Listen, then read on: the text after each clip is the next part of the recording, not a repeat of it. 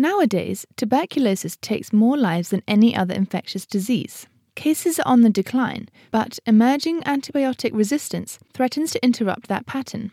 I'm Tamsin Bell, and I spoke with Professor Francois Balloux from University College London to learn about how this infectious disease evolved. Historically, TB, tuberculosis, was terrible in the UK, but it's still a major problem. There were some hopes uh, that it could be controlled or possibly eradicated. However, over recent years, we're seeing increasing resistance to drugs, which makes it very difficult to treat people. We've been using the same antibiotics nearly for 50 years now, and resistance has been emerging and is spreading and it is becoming increasingly difficult to treat TB because we are running out of drugs essentially. Why were you investigating this disease? We had actually two goals. Uh, we wanted really to understand where it came from, how it spread, globally. And the second uh, objective was to understand the frequency of the emergence of the antibiotic drug resistance and how they spread throughout the world, whether they spread more locally, more globally, and let's say what we can do to limit this spread. And what did you find? The most common form of TB, which is so called lineage 4 or L4, emerged in Europe about 1,000 years ago and then spread to different parts of the world with European colonization. And the second question was about the frequency of novel emergence of drug resistance versus their spread. And here we realized that, which was a bit of a surprise, that most of the emergencies are local and tend to spread at least at the level of the country rather than globally It was global migration. You mentioned lineage 4. What does that mean? TB is a fairly diverse pathogen. It is subdivided in a series of lineages the lineages that are really specialized on humans have been divided in a series of seven to eight different lineages. The one that you find everywhere is so called lineage 4. So, this lineage 4, the big problem, how did this evolve?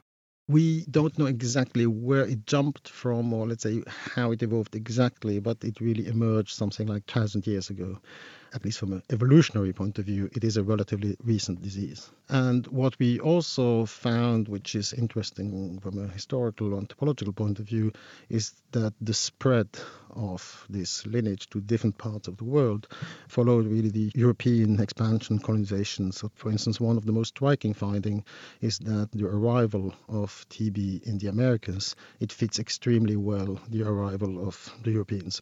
And that also is in line with the increasing evidence that there was probably no TB in the Americas before uh, Europeans arrived there.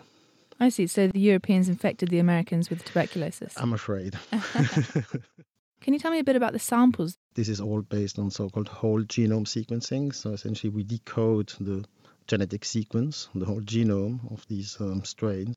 And in this case, we relied on slightly less than 700 different strains from all over the world.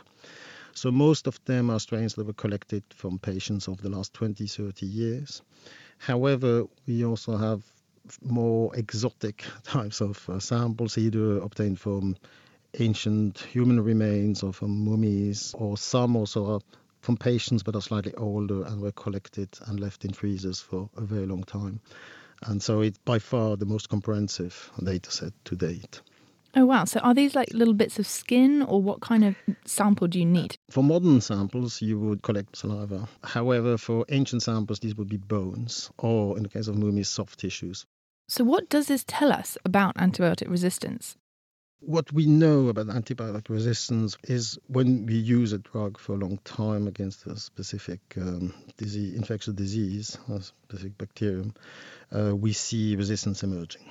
We've been using now the same drugs for over 50 years on TB. So one could even wonder why the problem is not worse. However, what we don't know so much about is, let's say, the rate of independent emergence versus the spread of these resistant strains from one patient to another. And I think this study, what it showed, which was actually a major surprise to us, is that the vast majority of transmission tend to be very local scale, let's say within a city.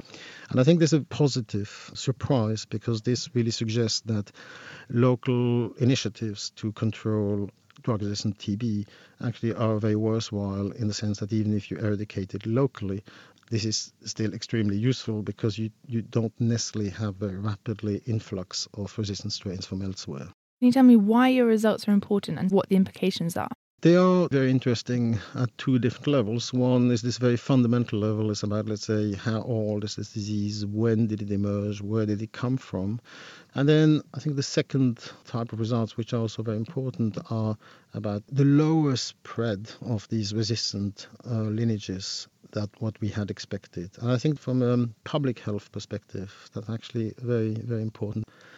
I'm much more optimistic now than local programs actually really are useful because they won't be swamped by resistant strains coming from elsewhere.